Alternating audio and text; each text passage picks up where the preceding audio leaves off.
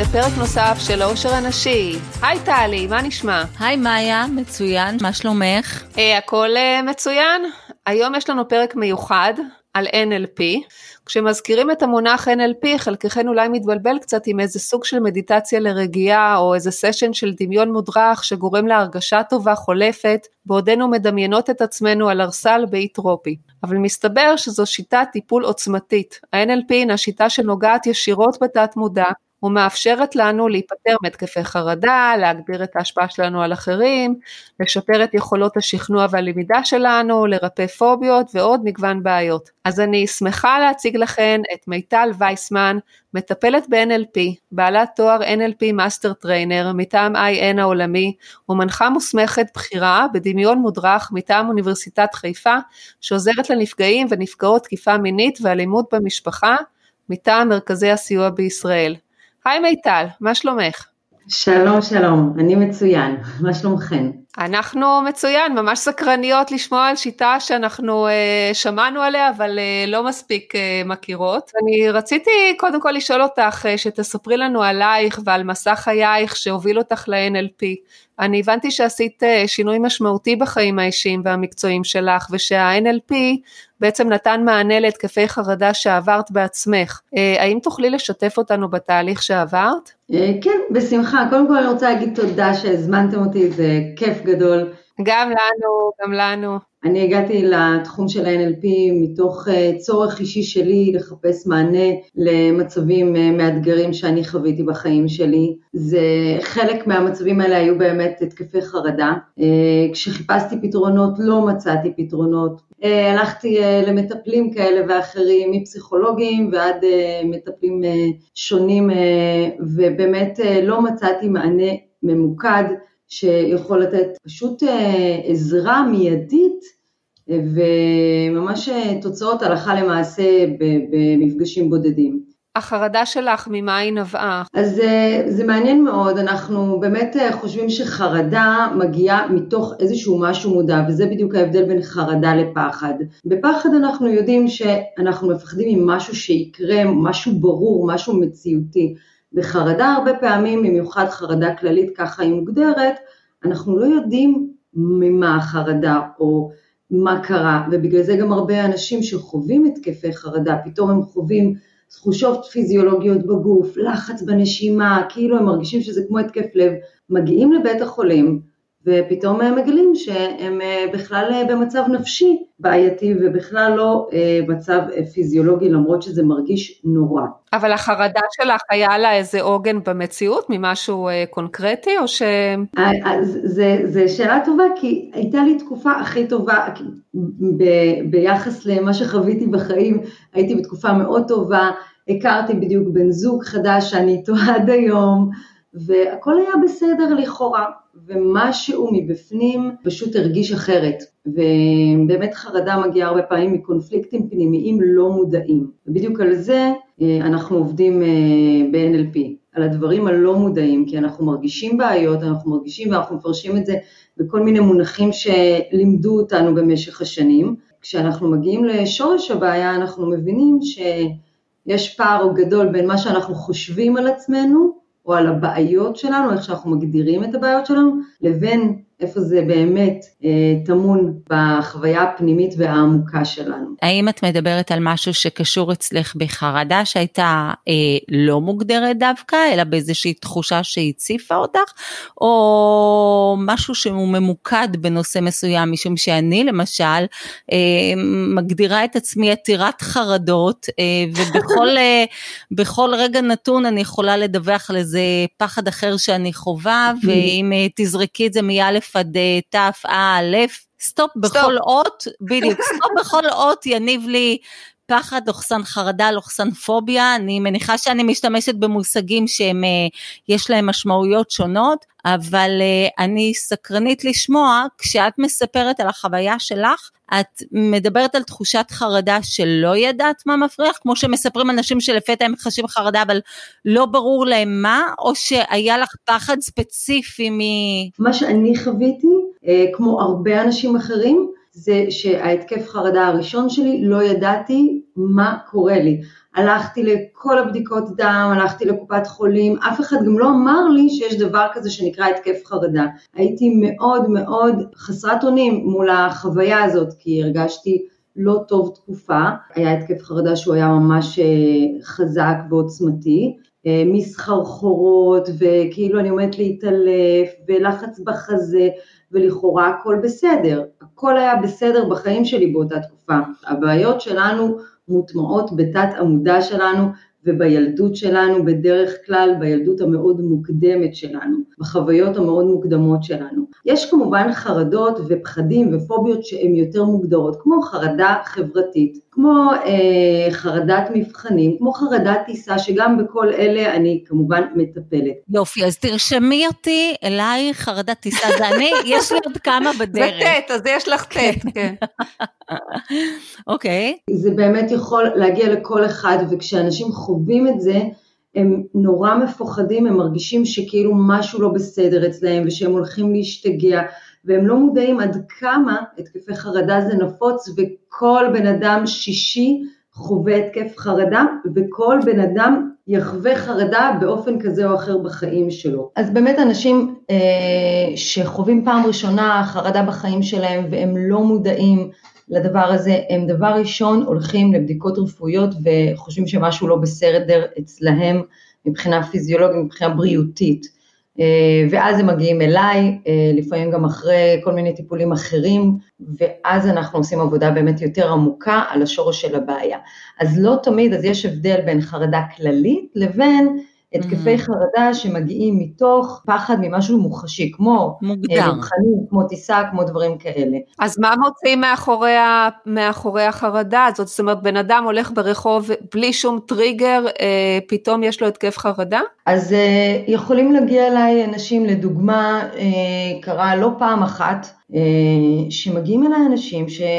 עישנו ג'וינט פעם אחת בחיים. שלהם, וזה אה, עורר בתוכם את התקף החרדה הראשון שלהם. מאותו רגע הם נורא מפחדים לחוות את זה שוב. מתוך הפחד הזה, החרדה לא מפסיקה להגיע, היא שוב ושוב נוכחת ברמה כזו או אחרת, ובמקומות שלא ציפינו לה. ואז מתחיל השלב של ההימנעות, להימנע מכל מיני סיטואציות כדי לשמור על עצמי, מה שיוצר עוד ועוד את החרדה, כי אם אני כל הזמן נמנעת, אני כל הזמן בפחד הזה, וזה הקו ההדק הזה בין פחד לחרדה. אז זה חרדה במינון כאילו נמוך, יש הבדל בין התקף חרדה, שזה כמו גל כזה שעולה, מגיע לאיזה שיא ויורד, והתקף חרדה הוא בדרך כלל לא יותר מכמה דקות, גג עשר דקות. אז במקרה של קנאביס, אדם לא יאמר לעצמו, אוקיי, חוויתי את זה בעקבות השימוש, אני אמנע עכשיו משימוש וההתקף לא יחזור. נכון מאוד. ההבדל בין הדברים שפה היה טריגר ברור, מובהק, ובמקומות כמו שבסיפור בחוויה האישית שלי, או בסיפורים אחרים, אנשים לא פירשו את המצב, זה לא שאני אחרי שהלכתי לעשות עבודה עם עצמי, כן כמובן גיליתי מה הטריגר, במקרה שלי פתאום חוויתי חוויה נורא טובה של זוגיות נורא טובה שלא הכרתי קודם, אה, שהייתה מאוד עוצמתית ולא ידעתי להכיל את זה, זה נשמע... זה, זה היה שונה מכל מה שהכרת. לא, לא, זה נשמע מאוד משכנע, כשאתה דווקא מגיע לדבר שהוא כל כך יקר ערך, אתה פתאום מבין את המשמעות של לאבד של אותו. של לאבד אותו. כן, אני חושבת שהגדרת את זה מאוד יפה, הפחד לאבד פתאום, אבל זה לא היה מודע, זה לא משהו שחשבתי עליו, כן. זה פשוט היה טוב והכל היה בסדר, והגוף שלי, אה, הגיב לזה בצורה מאוד אה, עוצמתית. אה, אצל אנשים אחרים, היה לי מטופל שחווה, שוב, השלכה של מישהו קרוב אליו שהיה לו סרטן, אחרי זה היה לו סרטן, למטופל הזה, בחור שהוא רופא, איש מבוגר ובאמת מאוד הגיוני, מאוד בריא, מעולם לא הלך לטיפול פסיכולוגי כי הוא היה כזה הכל תמיד בשליטה, ופתאום פעם ראשונה בחיים שלו הוא איבד שליטה. על הבריאות שלו, על החיים שלו, פתאום כבר הוא לא אה, האיש שמנהל את העולם, וזה גרם לו להתקפי חרדה שחזרו לברוח משדה התעופה, לא היה מסוגל לעשות המון המון דברים, לא היה מסוגל להתרחק מהבית. דרך העבודה שאני עושה בקליניקה, תוך מספר מפגשים, הוא קיבל כלים פרקטיים, אחרי שנה הוא כבר אה, עשינו טיסות קצרות ואחרי זה זה היה טיסות ארוכות יותר, כלומר החשיפה הייתה הדרגתית כמו שעושים בעוד אה, טיפולים דומים, אבל הכלים הם כמובן שונים. תוכלי uh, לספר לנו בקצרה על NLP, כולל הסבר קצר על כל אחת מהאותיות, ככה בפתיח הפרק, שנוכל להבין בעצם מה המהות של השיטה. וגם את יכולה להרחיב כמובן על השיטה הייחודית שפיתחת, שנקראת uh, להדליק את האור, נכון? שעוזרת להיפטר מהתקפי חרדה. כן, אז, אז NLP זה בעצם פירוש הראשי תיבות זה Neuro-Linguistic Programming. אנחנו מדברים בעצם על uh, מתודולוגיה שמבוססת על שלושה תחומי מדעים, נוירולוגיה, בלשנות ומדעי ההתנהגות. מפתחי NLP אה, ג'ון גרינדר, פרופסור ג'ון גרינדר ודוקטור ריצ'רד בנדלר, פיתחו בעצם אה, את השיטה הזאת כשהם חקרו אנשים מומחים בתחומם, מדוקטור מילטון אריקסון ווירג'יניה סאטיר שהיא הייתה עובדת סוציאלית פסיכיאטרית שהייתה מאוד בולטת בכישרון שלה בתחום הטיפול המשפחתי, וגרגורי בייטסון ודוקטור אה, פריץ פרלס ועוד ועוד אה, מומחים כאלה ואחרים, בעיקר זה התחיל מתחום הטיפול, והם יצרו מזה שיטה, הם פשוט נכנסו לחדר והם הקליטו אותם בווידאו ובשמע ודגמו את ההצלחות שלהם. ומהדיגום הזה הם יצרו טכניקות שנקראות בעצם היום אה, כגישה, כשיטה NLP. N זה העצבי, החלק העצבי, מערכת העצבים, זה בעצם אנחנו קולטים את העולם דרך החושים, ואנחנו אה, מתרגמים את זה בחוויה שלנו דרך השמטות, עיוותים, הכללות, כל האמונות שיש לנו שיצרנו עם החיים, אה, דיבור הפנימי שלנו, כל הסרטים שלנו בסלנג, אוקיי? כן. אני הרבה פעמים תופסת עצמי בדיבור פנימי שאני... אה, אני אומרת לעצמי, למה אני מדברת לעצמי ככה בעצם? אה, הייתי רוצה לשנות את זה. זה קורה בעיקר שאני עייפה או שאני כעוסה. כשאנחנו לא במיטבנו, אנחנו פתאום האוטומט מתחיל לעבוד. אנחנו כבר לא, כאילו פחות בשליטה, ואנחנו זורמים לאיזשהו מקום אוטומטי, שזה בעצם ההרגלי מחשבה, ההרגלים של הרגשות שלנו, שגם רגשות זה הרגלים, וכמובן הרגלי ההתנהגות. אז זה הלינגוויסטי, כל השפה המילולית, השפה ההתנהגותית, כלומר שפת הגוף שלנו וכדומה, ומשם אנחנו מגיעים לפי, הפרוגרמין, התכנות, ששם אנחנו בעצם מקבלים את התוצאות של מה שקלטנו, מהחוויה החיצונית דרך החושים, איך שסיננו את זה בחוויה הפנימית שלנו דרך השמטות, עיוותים והכללות, ופרוגרמין זה הארגון של התוצאות והניתוח של הפעילות המוחית והלשונית, כלומר שני ה-N וה-L, שמאפשרים לנו להגדיר מטרות ולתכנן את הדברים שאנחנו רוצים כדי להשיג אותם. אז ספרי לנו על השיטת טיפול הייחודית שלך בתוך ה-NLP. אני בעצם ברגע שהבנתי שהצלחתי לעזור לעצמי, אספתי מגוון כלים שעזרו לי ויצרתי שיטה שמבוססת בעצם על שלושה אה, חלקים עיקריים. החלק הראשון הוא מודעות למצב, כלומר קודם כל להבין איך זה פועל, מה זה חרדה, להפסיק לפחד ממנה, כי אנחנו כל כך מפחדים בגלל שהתחושות הפיזיולוגיות בגוף נורא לא נעימות, אבל הן רק לא נעימות, לא יקרה שום דבר רע, אנחנו פשוט לא מרגישים טוב. זה לגמרי כזה, משום שמדובר בפחד מהפחד, החרדה מהפחד, זאת אומרת באמת אין פה משהו תוצאתי אה, של או סוג של אה, לחץ או סוג של אה, אה, איום. אבל שיש לו ביטויים פיזיים כל כך קשים. אני לא רוצה כן, לחוות את זה שוב. כן, אני למשל אה, קלסטרופובית, אז עוד לפני שאנחנו הולכים, לא יודעת, לחדר בריחה או לכל מיני דברים אחרים, אני כבר פוחדת מה היה שם, מי אמר בכלל שיש שם איזה מצב שאני קלה לקלסטרופוביה. בדיוק. עכשיו כבר האדם חווה התקף חרדה, הוא יודע שזה עובר, הוא גם יודע שזה עובר די מהר סך הכל, ועדיין אנחנו כל כך רוצים להימנע מזה, שבאופן פרדוקסלי אנחנו מביאים את זה על עצמנו שוב ושוב ושוב. ולכן הצעד הראשון ב, אה, בלהדליק את האור בערכה האונליין שיצרתי, זה מודעות למצב, זה הסברים רפואיים איך אנחנו צריכים בעצם פחות לפחד מהחרדה ולקבל אותה. אז זה העבודה על המודעות, השלב השני הוא מודעות לתרגול, שזה בעצם מגוון רחב של תרגולים, אני מחלקת אנשים לפי סוגים, יש אנשים שהם יותר ראייתיים, יש אנשים שהם יותר מחשבתיים, תחישתיים, כל אחד חווה את העולם בצורה אחרת, לכל אחד יש חוש דומיננטי אחר, כל אחד יש כאלה שהם יותר אה, שמיעתיים. איך זה מתקשר, הסיווג לתחושתי יותר, או ויזואלי יותר, או אחר? לדוגמה, אדם שאוהב לעבוד עם הדמיון.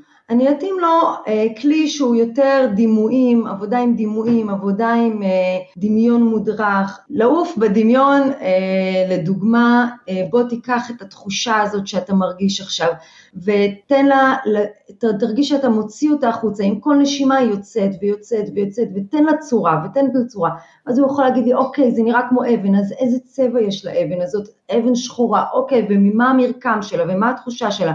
ועכשיו אתה, מה היא רוצה להגיד לך, ואז אני עושה את השיחה הזאת דרך דימוי. אנחנו משחררים את זה, מפרקים את זה, ויכולים לשבור אותה, להעלים אותה, למוסס אותה.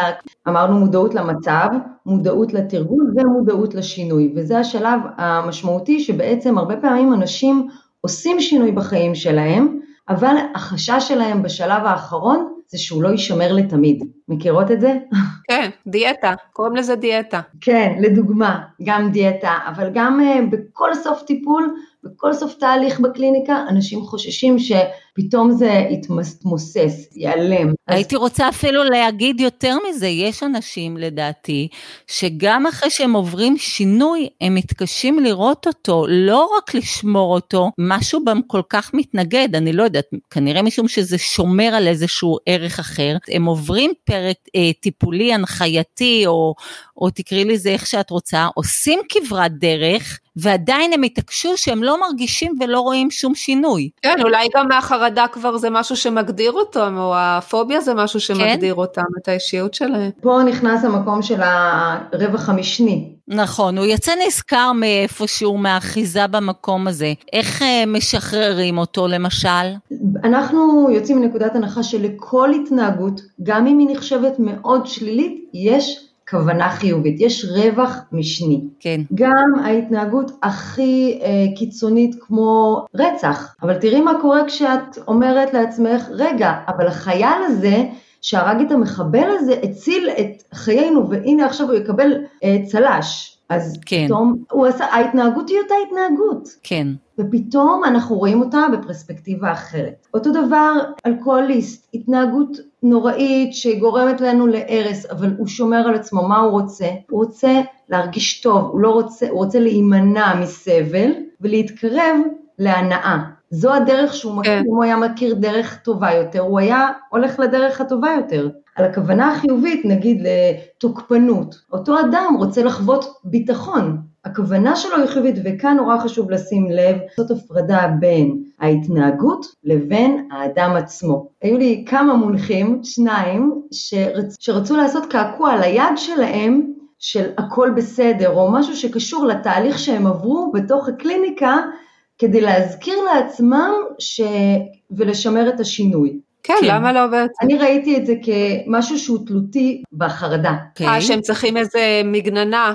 שהם תלויים בקשר הזה, לחוויה הזאת, כן. אה, מי אני אהיה ללא ההרגל הזה? מה, אני אהיה בן אדם מאושר פתאום? מה, אני אהיה בן אדם שאני יכול לעשות, מה, כבר לא יהיה לי את התירוץ הזה של רגע, אני לא מרגיש טוב, אני לא יכול להשקיף את הילדים, רגע, אני לא מרגיש טוב, אני לא יכול אה, ללכת לבד רחוק מהבית. אה, נכון, אני למשל הרבה פעמים מוצאת את עצמי מרחמת על עצמי בסיטואציות שאני ממש לא אמורה לעשות את זה, וזה מאפשר לי, לא יודעת, לאכול קצת גלידה, לנוח קצת, ל... לא יודעת, לשקוע במין עצלות. בדיוק, וזה מוביל אותנו באמת לקשר בין גירוי לתגובה, לגמול שאנחנו רוצים לקבל, ללולאת ההרגל. ויש את המושג שנקרא reframing, שזה בעצם מסגור מחדש, אנחנו רוצים למסגר מחדש את הבעיה, לגרום לאדם להבין שהחרדה זה לא הוא, או שההרגל ההתנהגות, התוקפנות, הכעס, השנאה, יש לכל ההתנהגויות האלה כוונה חיובית. ברגע שאנחנו עושים את ההפרדה הזאת, כבר יש אוויר לנשימה, כבר אפשר שנייה רגע לנשום ולהגיד, אה, אה, אני לא הבעיה, יש פה איזשהו הרגל, הרי לא נולדתי ככה, נולדתי תינוק, מחייכים אליי אני מחייך, אה, צועקים לידי אני נבעל, כלומר התגובות היו אינסטינקטיביות וטבעיות, ואז למדתי כן. עם השנים כל מיני, לפתח כל מיני הרגלים שהם בעצם מגננות, ולא כולם, כן. כל ההרגלים האלה מקדמים אותי היום, או מתאימים לי היום. אם אני מבינה נכון, אז גם יש פה משהו של אה, בוא נתחיל בהעצמה, אתה טוב, גם אם באת עם אה, בעיות, וגם אם באת עם אה, מעשים שלא היו מוצלחים, ההעצמה הראשונית היא שאני צובעת אותך בטוב, אני נותנת לך קרדיט, אתה מתחיל במשהו טוב, משום שהכוונות שלך טובות, זה ש, שזה הוליך אותך למעשים שהם לא מוצלחים ושאותם אתה רוצה לשנות, בזה נטפל. בדיוק, אחד הדברים החשובים שאנחנו עושים ב-NLP, ובגלל זה זה גם מאפשר לנו ליצור תהליך שהוא קצר וממוקד מטרה שכן נשמר לאורך זמן, זה לאבחן את הבעיה באופן מדויק, הדבר השני זה לחזק את היכולות של האדם, כי אנחנו מאמינים שלכל אחד יש את היכולות שלו בשביל להשיג את המטרות שלו, ואחר כך רק אנחנו מטפלים בשורש של הבעיה שזה בעבר ומקודדים את השינוי ומשמרים את השינוי הזה. ספרי לנו קצת על העניין הלשוני. אני ככה, כשחשבתי על ה... גם בעברית, ניתוב לשוני פיזיולוגי וגם neurolinguistics, ניסיתי לחשוב על הנושא הזה של הדיבור הפנימי, ואני זוכרת uh, בתור ילדה את אימא שלי uh, מנחילה לנו בעצם כדוגמה אישית uh, דבר ראשוני מאוד מוצלח, שאם אני לא אפרגן לעצמי, אם, אם אין אני למי לי, עומדת הייתה אימא שלי בבוקר, מה שנקרא מתכוננת לעבודה, קצת צובעת ריסים, מסדרת שיער, ואומרת, עומדת מול המראה ומבסוטה, ואני גם אומר במאמר מוסגר, באמת שיש לי אימא מאוד יפה, ואומרת בקול רם, אני יפה. בתקווה, וככה גם היא הייתה אומרת לנו, אתן יפות, אתן יפות. עכשיו, אני חייבת לומר שניסיתי את זה כמה פעמים מול המראה, לכל אורך הילדות, הנערות, ועד היום, את יפה, מעולם, אני אגיד לך, מעולם לא ראיתי בי אישה יפה, זאת אומרת, אה, כל הרעיון הזה לספר לעצמי משהו, להגיד אותו בקול רם, כדי לקבל איזשהו אה, משנה תוקף לדבר, לא תפס בכלל. אני שואלת את עצמי, כששמים את הדגש על הדיבור, על הקטע הלשוני, עד כמה זה אפקטיבי? אם אני בפנים לא מאמינה בזה, לא יעזור שאני אומר את זה בקול, לא יעזור שאני אומר את זה אל מול המראה. העניין של רק לחזור על זה מבחינה לשונית, אני שואלת עד כמה הוא אפקטיבי. זה לא יכול לעבוד אם אנחנו לא מאמינים בזה מבפנים. זה לא משנה מה תדברי על עצמך במראה, השורש הבעייתי כאן הוא באמונה, באמונה כן. השורשית הזאת, ולכן קודם כל נרצה לפרק את האמונה הזאת. פירוק מחשבות זה תהליך, זה בדיוק מה שאנחנו עושים, אנחנו קודם כל מפרקים את האמונה הזאת, גורמים לך לערער בה, להראות לך שבעצם, ולא דרך שכנוע, אלא דרך שאלות, וכשאנחנו בעצם מתחילים לעורר ספק באמונה הזאת, שמה אנחנו רוצים להתחיל לשתול אמונה חדשה שהיא תחליף את האמונה הישנה. מה הכוונה לאספקט הלשוני? כמו שאיינשטיין אמר, אי אפשר לפתור בעיה באותה דרך חשיבה שיצרה אותה, אוקיי? כן. אנחנו צריכים לשנות את כל דפוסי המחשבה שקשורים לבעיה כדי להתחיל ליצור שם את השינוי. למשל, אם כל הזמן את אומרת לעצמך, אני צריכה אה, להפסיק לאכול מתוק, אני צריכה להפסיק לעשן, אני צריכה לקום בבוקר ולעשות ספורט, התחושה היא שאת כופה על עצמך דברים שלא בא לך, נכון? זה נשמע ככה. כן. כן, צריכה משמע אני נאלצת ולא אני חפצה. כן, אני מוותרת על משהו בשביל להשיג משהו. בדיוק. מה יקרה אם אני אתחיל לומר לעצמי, אני בוחרת לקום מוקדם בבוקר, אני בוחרת לאכול אוכל בריא, אני בוחרת להסתכל על מה שיפה בי. Uh-huh. אני רוצה להביא דוגמה מהניסיון האישי שלי. Mm-hmm. יש אה, מושג שנקרא תודעת אה, שפע, שזה צירוף אה, מילים שנשמע רוחני בצורה דוחה, אני יודעת, אבל זה באמת עוזר לשנות מציאות, ואני אפילו אביא דוגמה. אם המחשבה למשל היא מתוך תחושת חסך של מחסור, אז אני אוכל הרבה יותר, מהר יותר, כאילו שמישהו הולך לחטוף לי את הצלחת. Mm-hmm. אם המחשבה היא של מחסור, אז אני אקנה חולצה מיותרת ב-39 שקל 90, אפילו שאני בכלל לא צריכה את החולצה. Mm-hmm.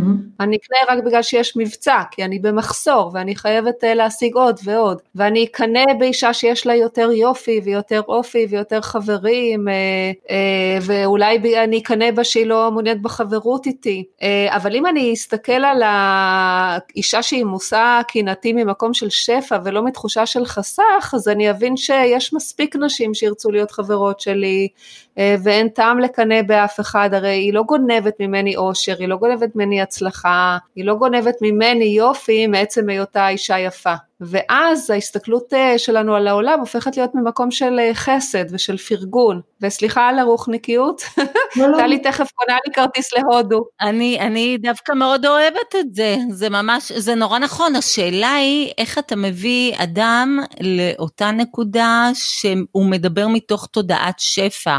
איך אנחנו מחדירים את זה? הרי אה, אנחנו אומרים, יש לנו טייס אוטומטי שהוא מונע מתוך ה...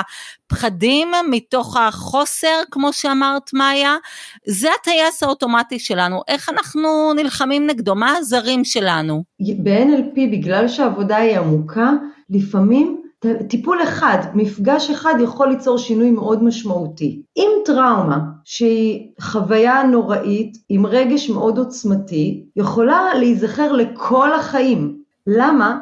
חוויה אחרת שהיא חיובית לא יכולה להיזכר? התשובה היא יכולה להיזכר, וזה מה שאנחנו עושים בתהליך NLP, לדוגמה בטיפול בטראומות. אנחנו לוקחים את החוויה, משנים אותה בדמיון, התת מודע שלנו לא מבדיל בין דמיון למציאות. תחשבו על זה שאנחנו חולמות נגיד בלילה איזה חלום וכל הגוף שלנו מזיע ואנחנו מרגישות כאילו היינו שם, או אני הולכת ברחוב ואני חוששת שמישהו עוקב אחריי, גם אם אין אף אחד, הלב שלי יגיב בעוצמה וידפוק פתאום. אני יכולה להתחיל להזיע פיזיולוגית, אני ארגיש כאילו מישהו עוקב אחריי או אני בסכנה. זאת אומרת, אותו הדבר אנחנו עושים בעבודה דרך טכניקות של NLP משולבות עם דמיון מודרך, הדמיון המודרך בעצם זה חלק שאנחנו משתמשים בתוך ה-NLP, ויוצרים שינוי ממש במסלול הנוירולוגי של החוויה הפנימית שלנו. מתכוונת לכך שאם אדם חווה טראומה, אתם, mm-hmm. הדמיון המודרך שאתם עושים, אתם חוזרים למשל אל הטראומה ופשוט שותלים סוף אחר לסיפור? זו דוגמה, אנחנו יכולים לעשות שינוי, לא, לא לסוף, לתוך החוויה, להכניס את האדם עם משאבים ועם כוחות לתוך האירוע ההוא, הישן אנחנו קוראים לו,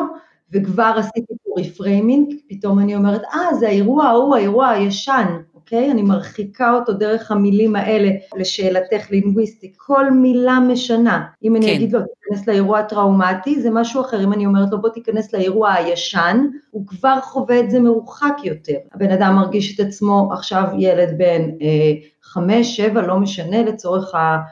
דוגמה, אה, בא עם כוחות על ומגיב לסיטואציה הלא נעימה בצורה אחרת. הוא ניקה את האירוע, וזה רק אחרי כמובן שהוא מבין את הכוונה החיובית שלו ושל הדמויות.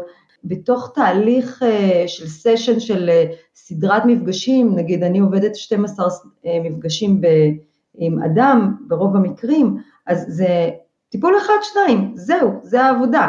על הנקודות האלה. כל השאר זה העבודה על כאן ועכשיו על ההווה, כדי אה, לשנות את ההרגלים ש... שיצרנו.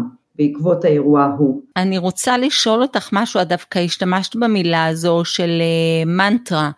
האם אתם גם משתמשים במנטרות, משום שלמנטרות יש מסתבר כוח להשפיע על התודעה. אני יודעת שמשתמשים בזה המון בדתות שונות. אם זה בדמיון מודרך, אז דמיון מודרך זה בעצם תהליך מונחה, ואני לא מדברת היום על דמיון מודרך, אני מדברת דווקא על NLP. ב-NLP לדוגמה יש אחת מהמון המון מאות טכניקות, אה, טכניקה שנקראת אה, עבודה עם מדריכים פנימיים. אז האדם לדוגמה יכול לבחור את המדריכים שלו, והמדריכים יכולים להיות דמויות, שהוא מכיר או לא מכיר, וזה יכול להיות גם כוח טבע או מה שהוא רוצה, והם, האנשים, הוא נכנס לדמויות האלה ובוחר איזה מנטרה תחזק אותו. כלומר, כל התהליך הזה... כמו מה למשל, את יכולה להביא דוגמה? הרבה פעמים אני עובדת עם אנשים בעיקר על חוסר ביטחון, וחוסר ביטחון יכול להיות בסיטואציה ספציפית, לא, לא חייב להיות רק בכל תחומי החיים. יכול להיות שאדם ירגיש נגיד בעבודה שלו ביטחון, אבל בתחום הזוגיות הוא ירגיש חסר ביטחון. עכשיו, ברגע שאנחנו בוחרים אה, סיטואציה ספציפית, בוא תיכנס לסיטואציה במרחב, זה עבודה נגיד ב, ממש ב, בעמידה, אתה עכשיו מעגן את הסיטואציה הזאת כאן, עכשיו בוא תגיד מה אתה מרגיש, מה אתה חווה, נותנים לו להרגיש את החוויה הלא נעימה, ושואלים אותו איזה משאב חסר לך. אחרי זה הוא יוצא לנקודה של משקיף, כמו משקיף על סרט, ובוחר את המדריכים שלו, ואז נכנס לכל מדריך, והוא הופך להיות בעצמו המדריך. הוא יכול להיות גם סופרמן, אבל הוא יכול להיות גם אבא שלו, או אימא שלו, או כל דמות אחרת, והוא מדבר מרחש ליבם, הוא אומר את הדברים מתוך המקום של האהבה של הדמויות האלה אל הדמות שלו עצמו. ואז mm-hmm. הוא יכול להגיד, אמ, אתה יכול, זה אפשרי עבורך, יש לך את זה, עשית את זה. אז אנחנו מוצאים מכנה משותף לכל האמירות האלה של המדריכים הפנימיים, וזה יכול להיות לדוגמה אה, מנטרה של אתה יכול, אתה יכול, אתה יכול, ואני ממש מחזקת אותו אחר כך, ואני נכנסת לדמויות האלה ונותנת לו לשמוע את זה, ונותנת לו להרגיש את זה בכל תא ותא בגוף שלו, וכשאתה שומע את זה ואתה יצרת את זה, אז זה מאוד עוצמתי. זה לא, אה, זה לא קסם, אני לא יכולה לעשות את זה לבד. ואנשים שמגיעים אליי, כמו שנתתי את הדוגמה מקודם עם הרופא, הכי הכי הכי לא דמיינתי במפגש הראשון לאן זה יגיע. והיצירתיות והדימויים שהוא הביא, בן אדם שהיה אנטי, אנטי עולם הפסיכולוגיה, כאילו הוא לא הבין בכלל מה, למה אנחנו צריכים לדבר כל כך על הרגשות שלנו. זה היה מדהים לראות איך הוא זוכר את הדימויים ואיך הוא בא ואומר לי, כן, נזכרתי בזה ונזכרתי בזה ואני אשמור על פרטיותו, אז אני לא אה, אשתמש במה שקרה בתוך התהליך, אבל היצירתיות שיוצאת מאדם כשהוא סומך, וזה, בשביל זה יש את השלב הראשון בכל תהליך, וזה הרפור, מה שנקרא הכימיה, שאנחנו יוצרים בתוך המערכת יחסים של מנחה-מונחה, מה שנקרא מטופל, מטפל, אז הקשר הזה הוא הבסיס לכל התהליך הזה. אנחנו כאן יכולים לעזור אחד לשני, ופה בתהליך הזה אני יכולה לתת לך כלים אם אתה מוכן לקבל אותם. אני לא יכולה לעבוד. אבל אנשים אה, לא הולכים קודם לפסיכולוג, הרי זה הדיפולט, נראה לי מי שיש לו איזה בעיה, חרדה וזה, הדבר הראשון שיחשוב עליו זה פסיכולוג, לא? הרבה אנשים מגיעים אליי אחרי טיפול פסיכולוגי, אחרי טיפול CBT, אחרי אה, טיפול מיינדפולנס, לפעמים גם משלבים אפילו, כלומר, אני בעד, מי שמגיע אליי לדוגמה, שמעולם לא היה בטיפול, העבודה איתו היא, הרבה, היא בדרך כלל הרבה יותר ארוכה. מי שמגיע אחרי שהוא היה בטיפול פסיכולוגי, יש לו רמת מודעות גבוהה, הוא כבר מבין את הבעיות שלו, ואז נותר לי רק לעשות את העבודה של התכלס, מה שנקרא, שזה לבוא ולהגיד, אוקיי, אתה מבין את הבעיה, אבל עכשיו הקושי הוא לשנות אותה, כי ההבנה היא בראש, אבל השינוי הוא רק דרך החוויה, דרך תת המודע, לכן אי אפשר לעבוד על תת המודע, לכן אם נעמוד מול המראה ונגיד אני יפה, אני יפה, אני יפה, אבל מבפנים אני, אה, יש לי טראומה בילדות כי ילדים אמרו לי שאני משקפופרית או שמנה או לא יודעת מה, אז זה לא יעזור, אם אני לא אטפל בשורש הבעיה, זה לא משנה. ולכן אה, יש הבדל מאוד משמעותי בין עבודה של פסיכולוג לעבודה ב-NLP, ואני חושבת שכל השלבים חשובים. אני באמת אה, לא חושבת שיש משהו טוב יותר או פחות, כי אני חושבת שכשאנחנו מגדירים מטרות ורואים מול העיניים מה אנחנו רוצים, להבדיל מללכת כל הזמן לבעיה, השלב הראשון ב-NLP הוא לשים את האצבע על מה אני כן רוצה, מה אני כן יכולה לעשות, מה כן בשליטתי.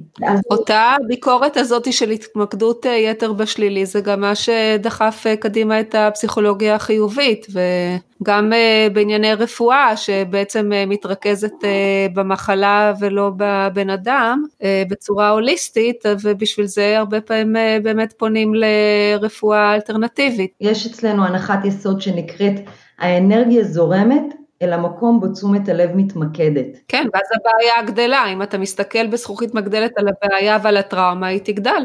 בדיוק, אז אנחנו נותנים לזה מקום מאוד ספציפי, מאוד ממוקד, אבל אנחנו לא, לא כל הזמן מתעסקים בזה. המטרה שלנו היא להסיט את המחשבות למה אני כן יכול לעשות. אפילו צעד mm-hmm. קטן, אוקיי? כי האנרגיה זורמת אל המקום בו תשומת הלב מתמקדת, ואז זה גדל וגדל וגדל. אז אם אני כל הזמן מסתכל על מה אני לא רוצה, אני אשאר שם וזה רק יגדל. לכן גם טיפול בטראומות וחרדות רצוי לעשות כמה שיותר מהר לטראומה או לחרדה הראשונה. מיטל תגידי ורציתי לשאול אותך, יש לכם אה, מונחים שחוזרים? זאת אומרת, הם עברו טיפול, אה, יכול להיות שהם הצליחו לשמור את ההישג לפרק זמן ואחר כך שוב אה, צצה בעיה, בעיה שהיא נובעת מאותה תסבוכת ראשונית שבעטיה הם הגיעו. יכולים להיות מצבים כאלה. הסיבה לזה היא בדרך כלל חוסר תרגול, שוב, האנרגיה זרמה לא למקום הנכון, ולכן העבודה היא אה, על שני, על כמה מישורים. מישור אחד זה באמת עבודה דרך תת המודע, והמישור השני זה לתחזק את ההרגל החדש שיצרנו. ואם אדם חוזר לסורו, אז כמובן שאנחנו נצטרך לעשות אה, חיזוק למקום הזה. גם אחרי שמסיימים סשן של טיפולים, אז הסשן של הנחיות, אז המונחה יוצא, וזה לא בהכרח שזה יסתיים שם, אלא אם הוא רוצה לשמר את ההישג, יש עוד איזה שהם צעדים שהוא יוצא עם הנחיה להמשיך לקיים אותם כדי לתחזק, כמו שאת קוראת לזה. אם אני רוצה אה, לתחזק גוף שרירי, אז אני יכולה ללכת למכון כושר ולהתאמן ולשתות חלבונים ולאכול חלבונים במשך שנה, אבל אם אני אפסיק, אז השריר יתחיל להיות רופף. אותו דבר המוח שלנו, המוח שלנו הוא שריר. אם אני לא אתחזק אותו בחשיבה חיובית, בחשיבה על המטרות שלי, בכוונון של מה אני כן רוצה, אני אחזור להרגלים הישנים שלי. מיטל, אה, יש עוד משהו שאת רוצה להגיד על NLP? אה, אני יכולה לדבר המון, אה, יש המון נושאים, אבל אני חושבת שבאמת התמקדנו בחרדות, אולי באמת גם שם הפרק יהיה משהו שקשור לחרדות. אבל יש עוד מגוון בעיות שאפשר לטפל, נכון? בעזרת ה-NLP. כמובן, אני עובדת על ביטחון עצמי, דימוי עצמי, על מוטיבציה, ממערכות יחסים, שזה הבסיס לכל הדברים שאנחנו מדברים עליהם. מערכת יחסים, תקשורת פנימית ותקשורת בין אישית, בזוגיות ובכל תחום אחר. אז בהחלט אה, NLP נוגע בכל התחומים, אני עובדת בתחומים האלה, היותר רגשיים, שינוי הרגלים, אה, הרגלי התנהגות, הרגלים של אה, ויסות רגשות והרגלי מחשבה. יפה מאוד. יפה מאוד, אז בעצם זה NLP אפשר להגדיר שזה אוסף של כלים וטכניקות ותהליכים שמאפשרים אה, להשיג בזמן קצר אה, תוצאות, ואת אומרת שגם אה, לשמור על ההישגים לאורך שנים, אבל זה דורש תחזוק, כמו גוף או כמו תזונה, כמו כל דבר אחר. אי אפשר להירדם בשמירה, צריך להמשיך להמשיך בחשיבה ובהנחיות. כן, נכון מאוד. כמו, כמו שאני לא יודעת אם אתם מכירות, יש לאמיר לב זמר שיר שאומר פורסם שמחה, זה התחלה של סוף. אז אם יותר מדי נוח לנו, אז אה, זה לא, לא מקום טוב להיות בו, אנחנו רוצים mm-hmm. כל הזמן ככה להיות על המשמר, זה בריא לנו להיות על המשמר. יפה, קיבלנו uh, טעימה קטנה מ-NLP, אני בטוחה שיש עוד כל כך הרבה דברים מעניינים שאפשר uh, לדעת על השיטה המעניינת הזאת, אז uh, אני מקווה שעוררנו uh, את העניין למאזינות, אז אני ממש מודה לך uh, מיטל, תודה רבה, היה מעניין. תודה רבה לכם. תודה לך מיטל, היה מעניין, ומה שנקרא קצהו של קרחון, אני מאמינה שיש עוד הרבה לספר על זה. כן, זה ממש היה על קצה המזלג, כי זה באמת שיטה שאנחנו לא מכירים, אז זה בעצם רק אה, פתיחת צוהר לשיטה שלמה, ומקווה באמת שהמאזינות יפתחו את האינטרנט ויקראו קצת, כי זה מאוד מעניין. כן, באתר שלי יש באמת המון אינפורמציה וכלים וסרטונים אה, וידע בחינם שאפשר אה, להעמיק יותר ויותר, נורא חשוב לי להפיץ את מה שעזר לי לכל מי שבאמת מחפש תשובה לשאלות המאתגרות האלה של החיים, של איך לחיות יותר טוב, יותר בסיפוק, יותר בהנאה. מיטל, תודה רבה. תודה רבה, טלי, תודה רבה, מאיה. ביי ביי, תודה, תודה רבה. תודה מאיה, להתראות, ביי ביי. ביי, תודה טלי, ביי ביי. אז עד כאן הפרק על NLP. אם אתן מאזינות לנו ביוטיוב, אל תשכחנה ללחוץ על הכפתור האדום, הרשמה למינוי. הכפתור נמצא מתחת לסרטון משמאל. רק לחיצה קטנה, לא נדרשת שום הקלדה נוספת, ובטח שלא מדובר על מינוי בכסף, אלא רק על מעין הוספה למועדפים. עזרו לנו להגיע לאלף מנויים, ואולי נוכל להחזיר את העלות של המיקרופון. אז לאחר שסיימנו את ההסבר המפורט על הכפתור האדום, הגיע הזמן להגיד להתראות בשבוע הבא בפרק נוסף של העושר הנשי. ביי!